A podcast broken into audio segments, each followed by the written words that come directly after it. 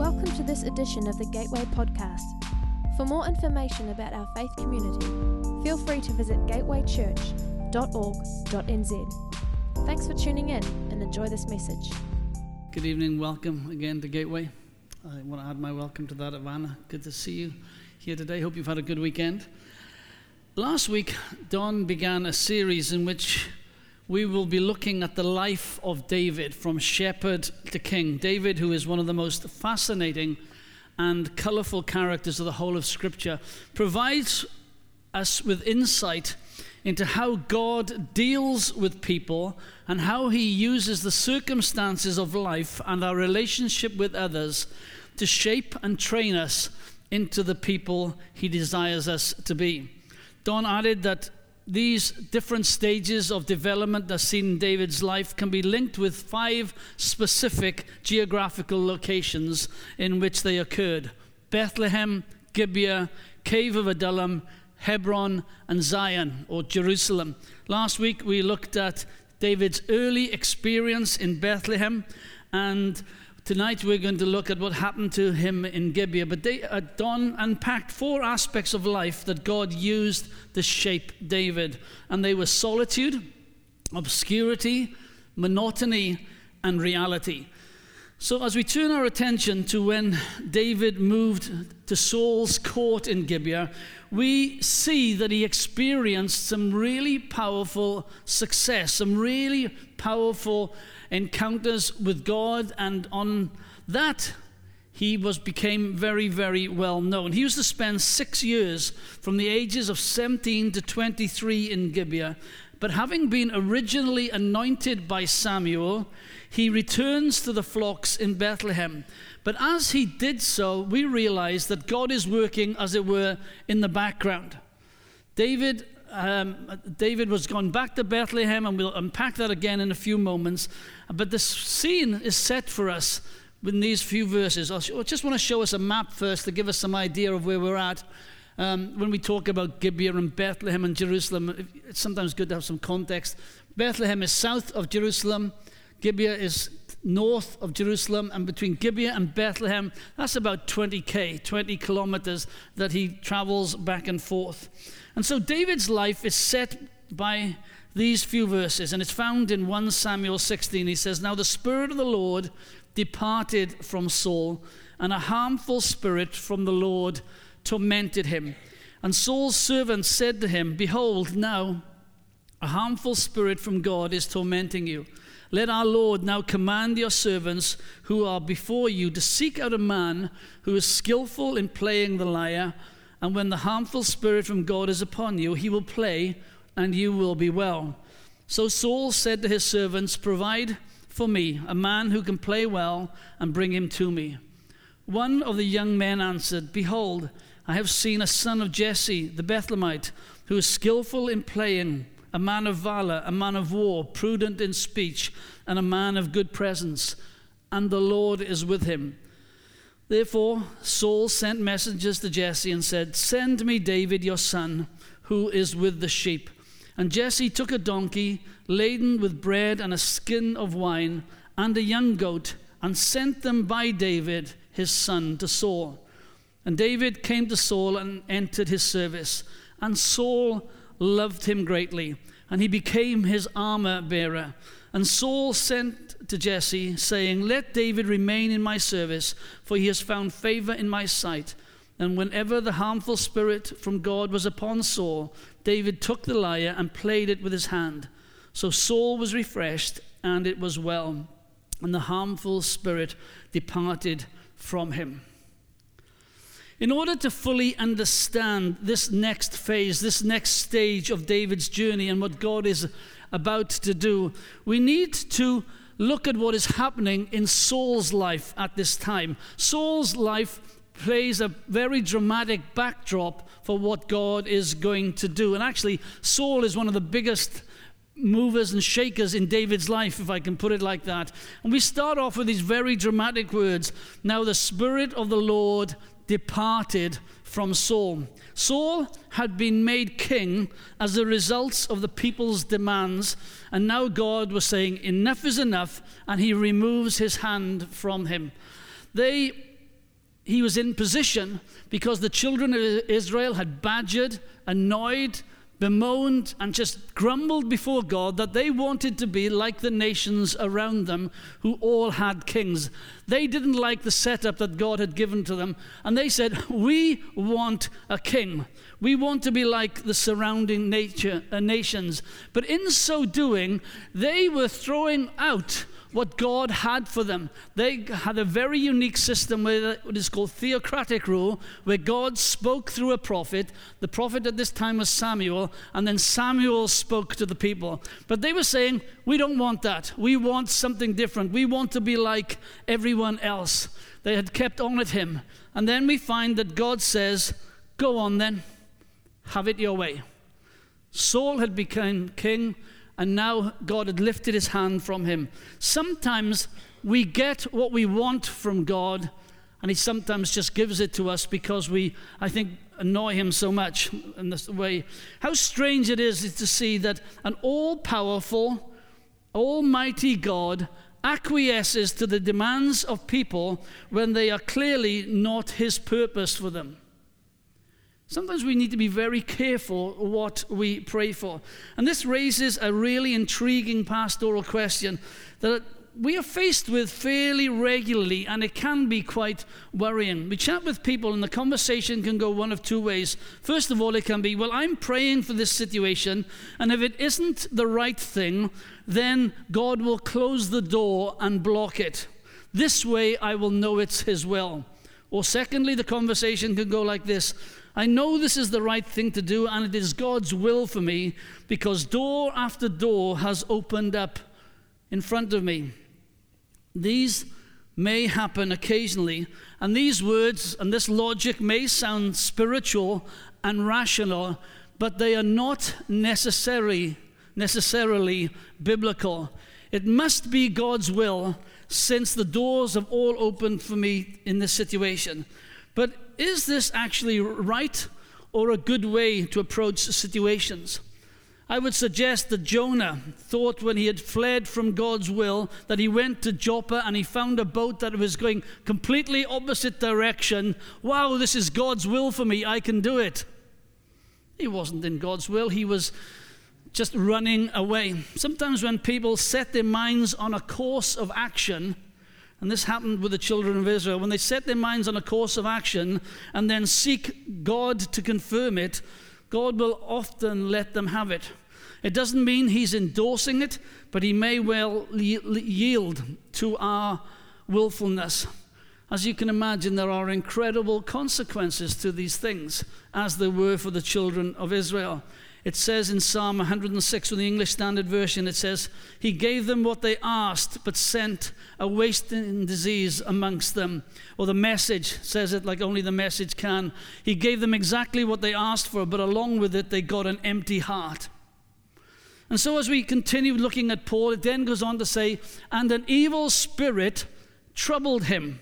Many believers are troubled by such passages, and at first glance, this is totally understandable. How can God send an evil spirit to anybody?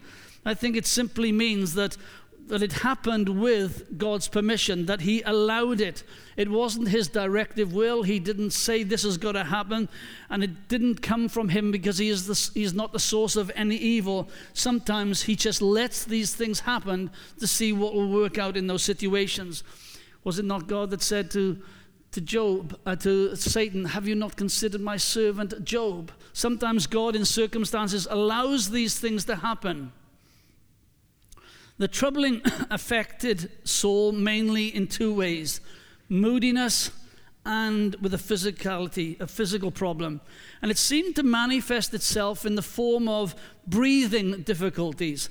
Josephus, the, the Jewish historian, writes about this incident and says, Strange and demonic disorders came upon him and brought him such suffocation as were ready to choke him.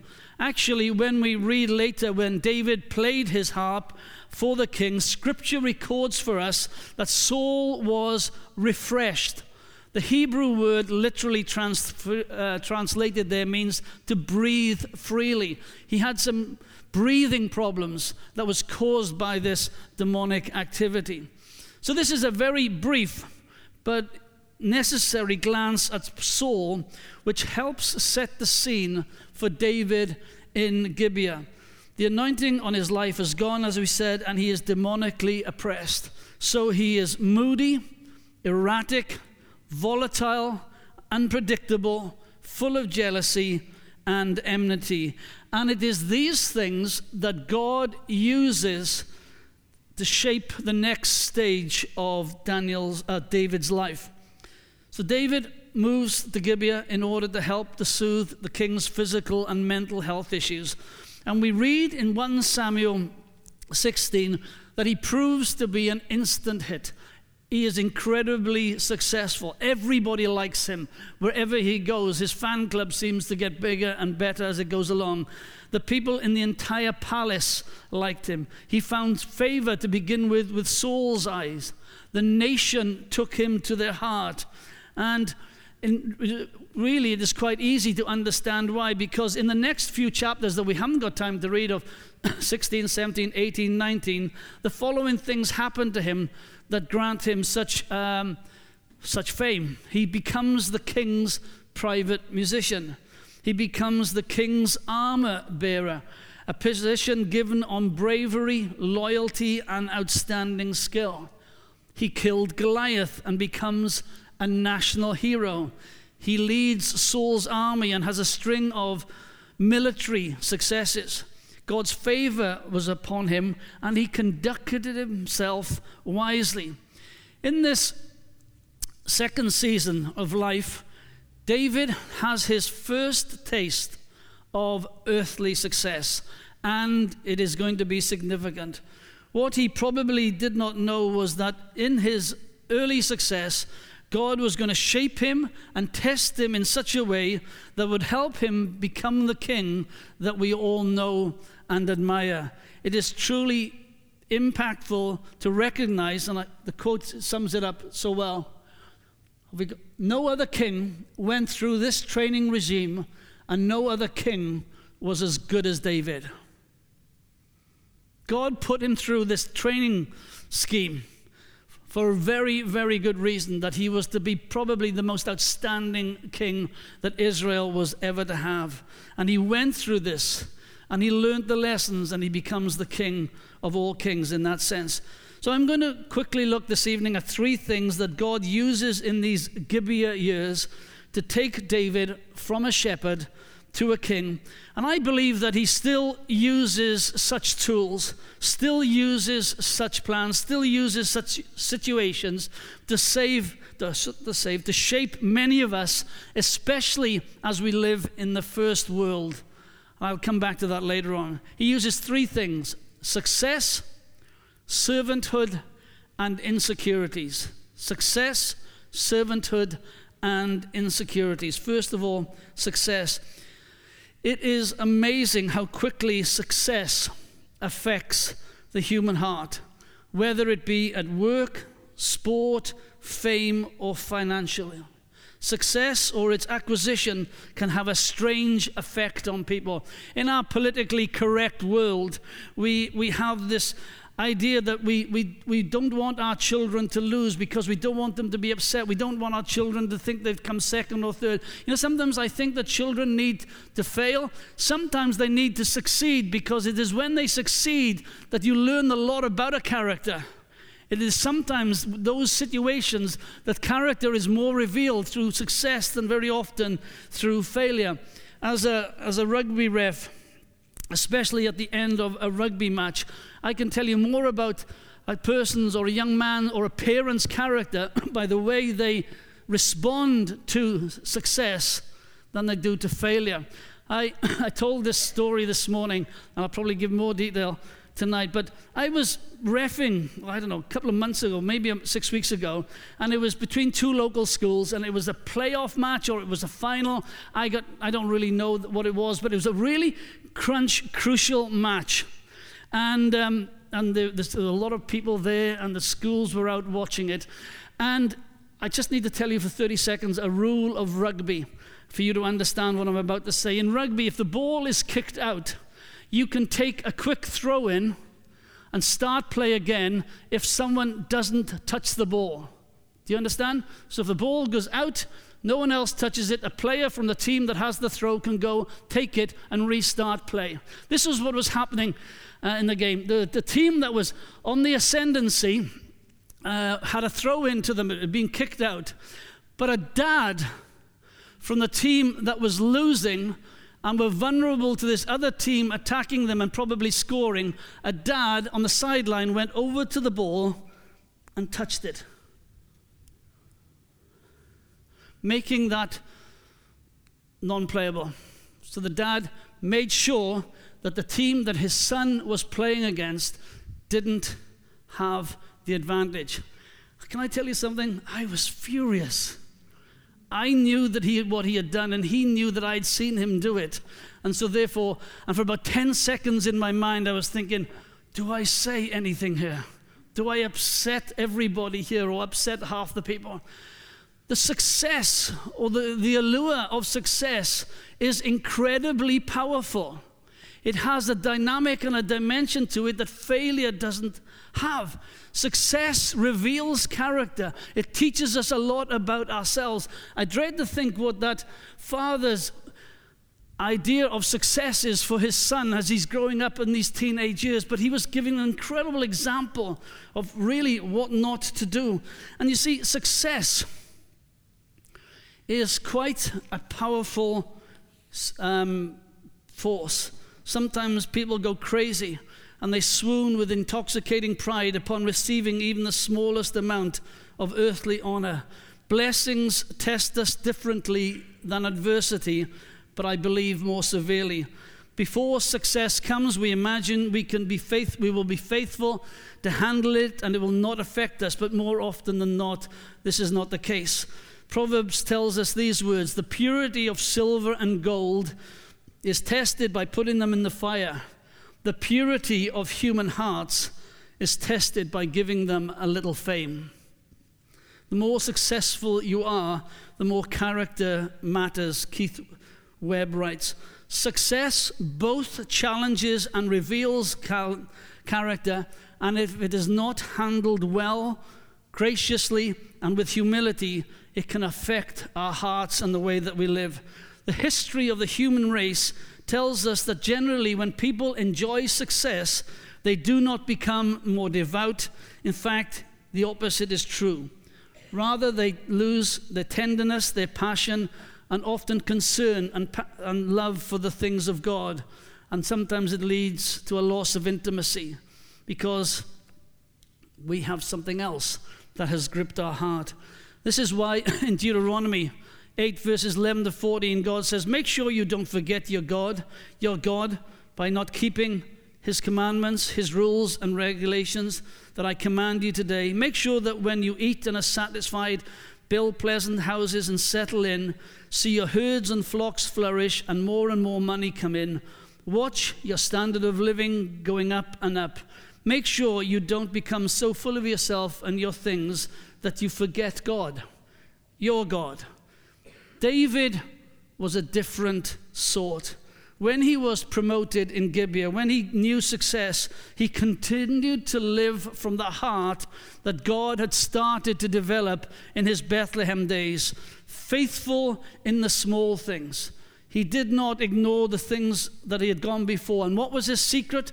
Well, he was not on a quest for importance or for success because he already had them because he knew that he was loved by God. He knew that God would take care of him. He knew that God was his provider. He knew that God was all that he wanted. And whilst he had learned those lessons in Bethlehem, it is in Gibeah that God really tests them over it. Psalm 30 says these following verses.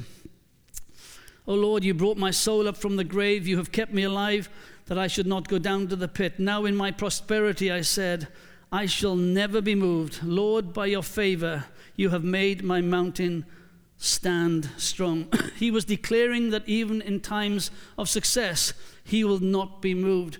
God uses this incredible su- success, and if I can put it like this, it doesn't go to his head. He still knows that it's God who is his provider. It is still God who is the source of his life. It is God who has given the success and he can take it away. But in this time, he, as it were, really was tested by the situation. Secondly, servanthood. I said earlier the, how quickly success or newfound importance affects the human heart.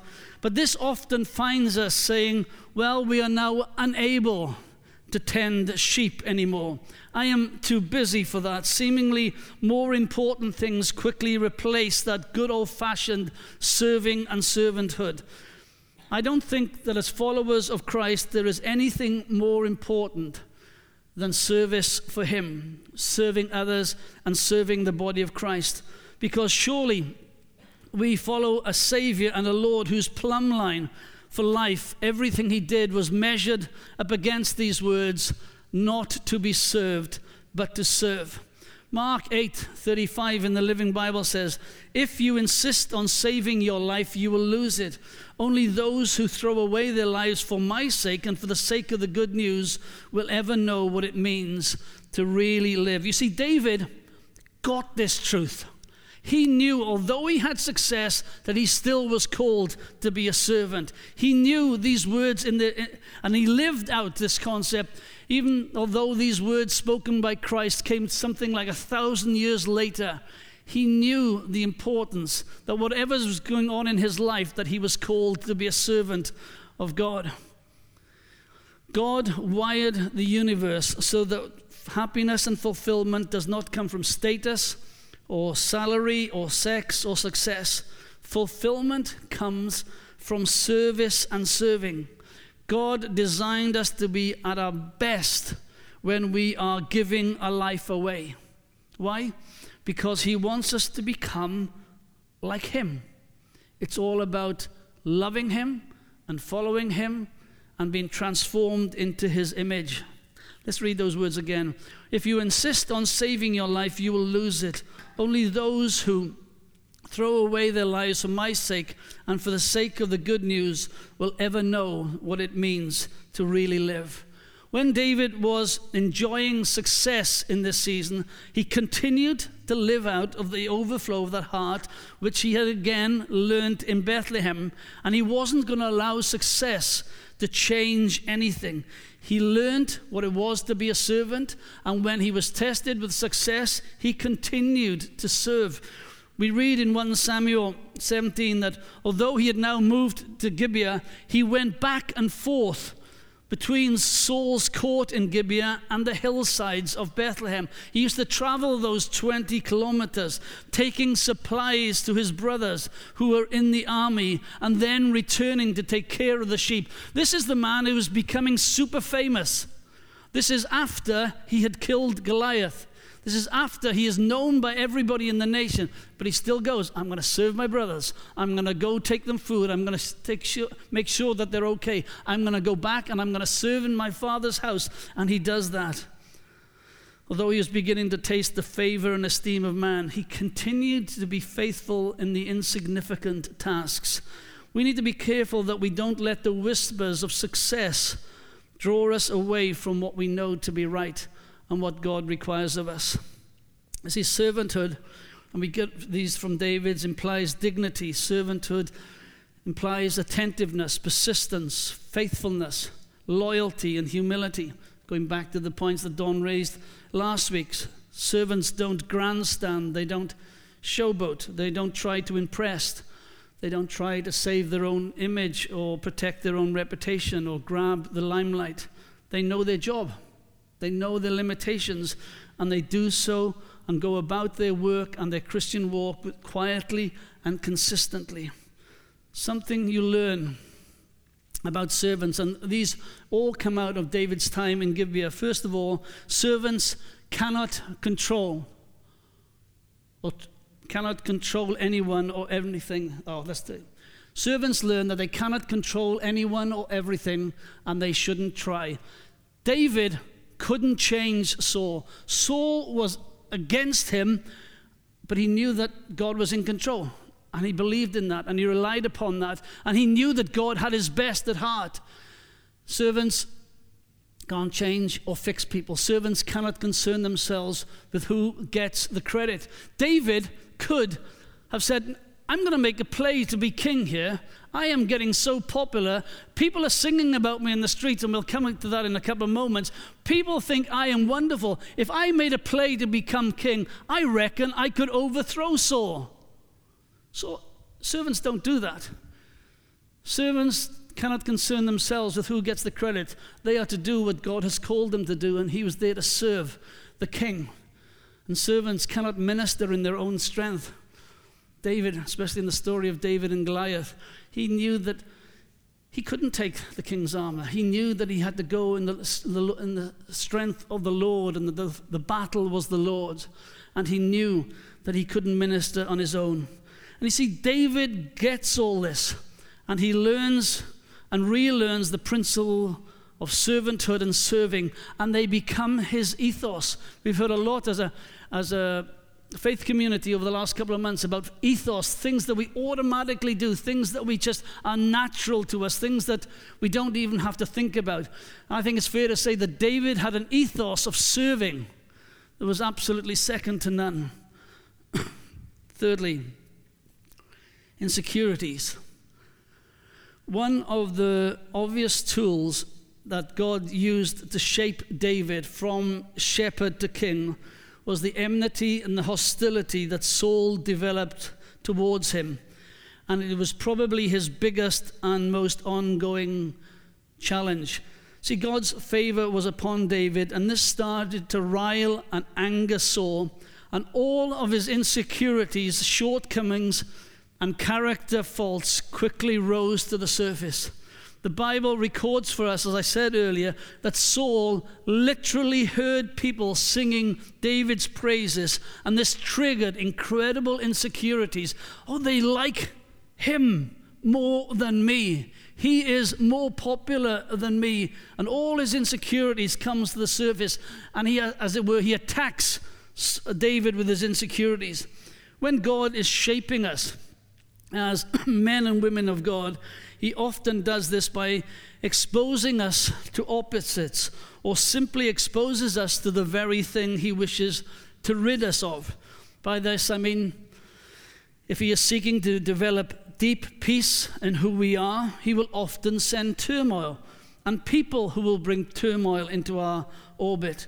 If we are seeking, if he is seeking to produce patience, he will use frustration and people who frustrate us in order to develop this characteristic in our life. If He is seeking to teach us and develop generosity, He will bring challenge to our time, to our finance, and our largeness of heart. If He is trying to teach us self control in these situations, He will often use people and circumstances that, if we don't wrestle with self control, will get the better of us. And God is using this very much of the opposites that he sees in the life of Saul the challenge and the shape David, to shape David into a godly king who would be a blessing to his own nation and to the people of God for generations to come. God takes this enmity and this hostility of Saul and he says, I'm going to teach you so much that in years to come you will become one of the greatest kings we ever had. You see, David's experience with this hostility was one of the most powerful shaping things in his life. I would like to say it's the same for us too today that God uses people to shape us, He uses situations to shape us, and often it is hard. See, much of David's spirituality, the way he prayed, the way he lived, can be accounted for only by understanding he experienced such enmity and how well he responded to it. So, too, for us for it is how we respond to the challenges around us, whether it be people that annoy us or irritate us, or we do, or just don't get on with, or perhaps the circumstances and situations that we face and struggle on a daily basis. They will either bend us out of shape and distort us, or we can allow God to use them and transform us into what He wants us to be like.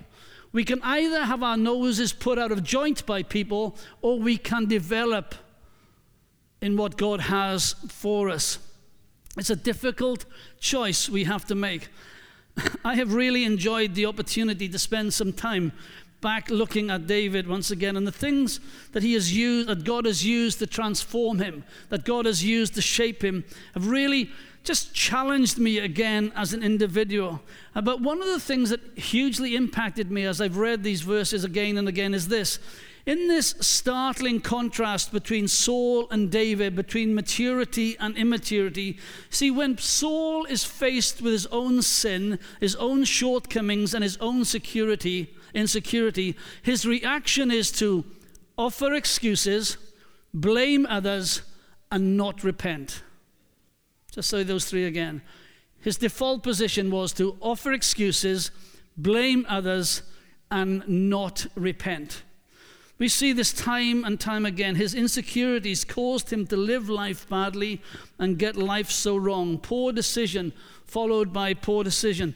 Instead of owning his stuff, he sought to deflect it, and David suffered as a consequence as a consequence of this deflection.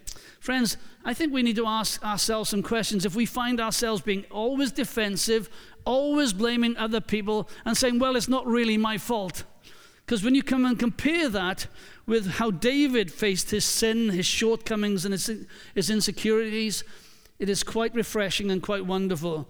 He repents and he says, Lord, I have sinned against you. Contrast the two. Contrast the two. Such a different response from the shepherd boy.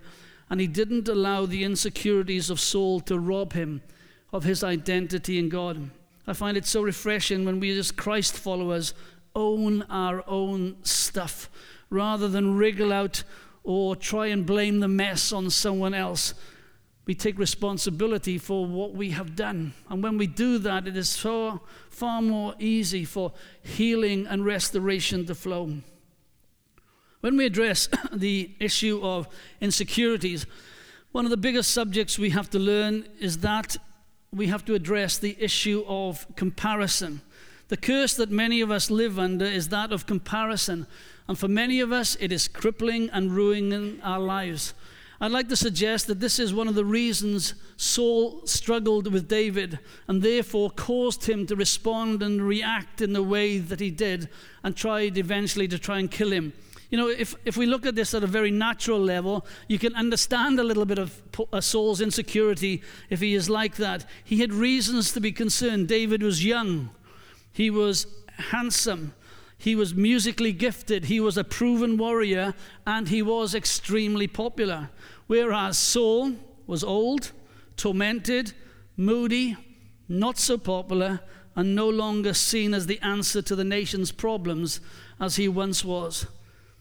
The question begs to be asked, and we know the adva- uh, answer in advance in whom or in what was his identity?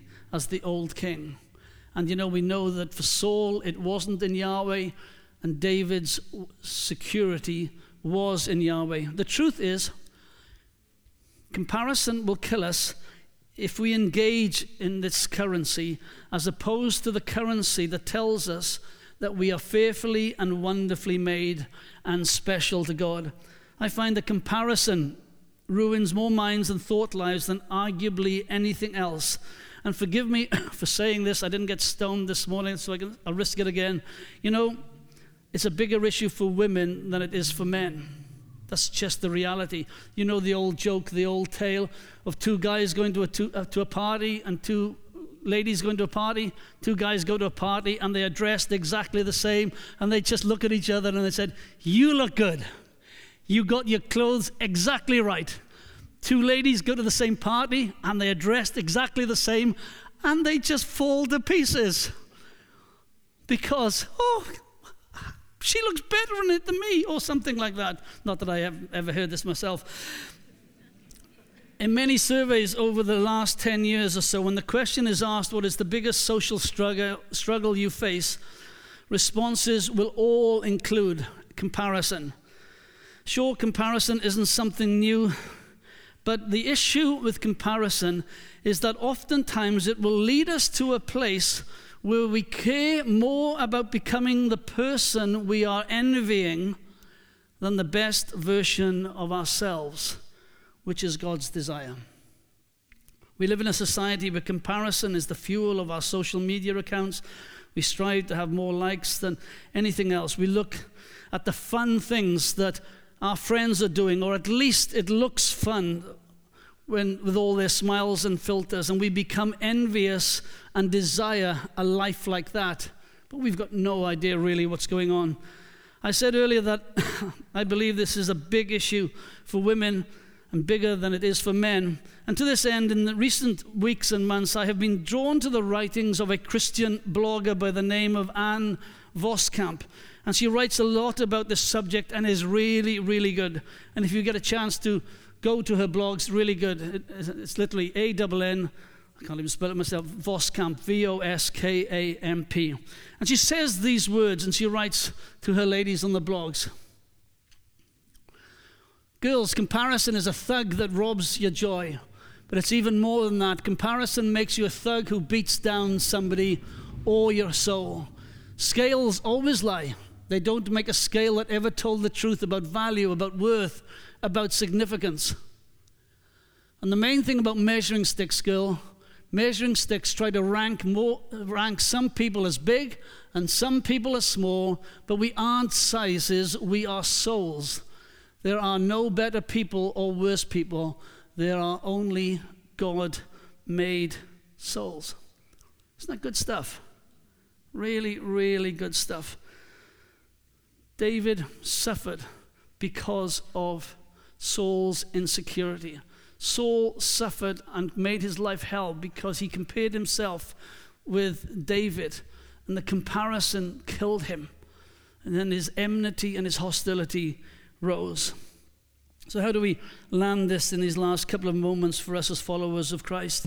As we explore the life of David, and before we move on to the cave of Adullam next week, what are the lessons that perhaps need to be learned or perhaps reminded of? Perhaps you're in Gibeah right now. Life is good for you, going well, and all seems set fair. Well, enjoy it, make the most of it. Be full of praise. Be full of thanksgiving. If it's success, promotion, wealth, social standing, living the dream, well, just say, Thank you, Jesus, and enjoy it. It's God's goodness to us. If we've forgotten to serve and the call of, upon our life to serve has just lost its impact, it's lost its meaning to us, then we need to go back and rediscover it and say, Lord, I am not going to be too busy to serve. I'm not going to be too busy not to give my life away. And so, just three things that we can wrap up from David. First of all, be like David, act and behave wisely. It says that he acted well, he acted wisely. And as we have seen, success can bring the worst out of people. Don't let that be us. Don't be the type of person people don't want to be around and are blessed when we walk out of the room. To walk wisely is so crucial for us as followers of Christ. Paul says in Ephesians 5 Therefore, be careful how you walk, not as unwise, but as wise, making the most of the time. And be like David. Let's behave graciously. Grace in society, in our culture, in fact, all around us, is a rare commodity, especially when it is perceived that we have been wrong, wronged. I came across the following about the need for gracious people, and it says this Gracious people are kind, and their behavior is characterized by tact, and we should all strive to have this on our CV. I just thought that was really, really good. Musicians, please can you come and join me? Thirdly, be like David. Let's undergird our life with worship. It's seen throughout his life. And some of the psalms that we sing, or some of the psalms that we read, come out of these years that we call the Gibeah years. And we need to undergird our life with worship. David excelled as a servant, as a shepherd, as a musician, soldier, king, poet. Yet the great characteristic that formed the foundation for all these abilities was his consistent worship of Yahweh. David was a worshiper long before he knew success, before he became a public figure or part of the king's household. It was something that he learned and he never ever forgot. He made the decision to be a worshiper before everything and anything else in his life. I'd like to suggest that this is the only thing that kept him sometimes in the darkest days when Saul desired and did his best to kill him. I think that David would agree with Rick Warren when he wrote these words Your profound, intimate experiences of worship will likely be in your darkest day when your heart is broken, when you feel abandoned, and when you are out of options, when the pain is great, and you return to God alone. I think that would probably be a great summary, too, of the, the life of David. We're finished. Next week, we're going to come, and Don's going to be sp- talking about the next stage of his life, the cave of Adullam. But my prayer is that we will just take the lessons of David, of this incredible man, flawed man, passionate man, just an incredible king, and that we will allow God to speak to us through him and make those adjustments and speak to us about whatever he wants to do so that we, as it were, will be a reflection of God to the world around us. Thanks for listening. We hope it was an encouragement to you. Again, check out gatewaychurch.org.nz to find out what's going on within our church.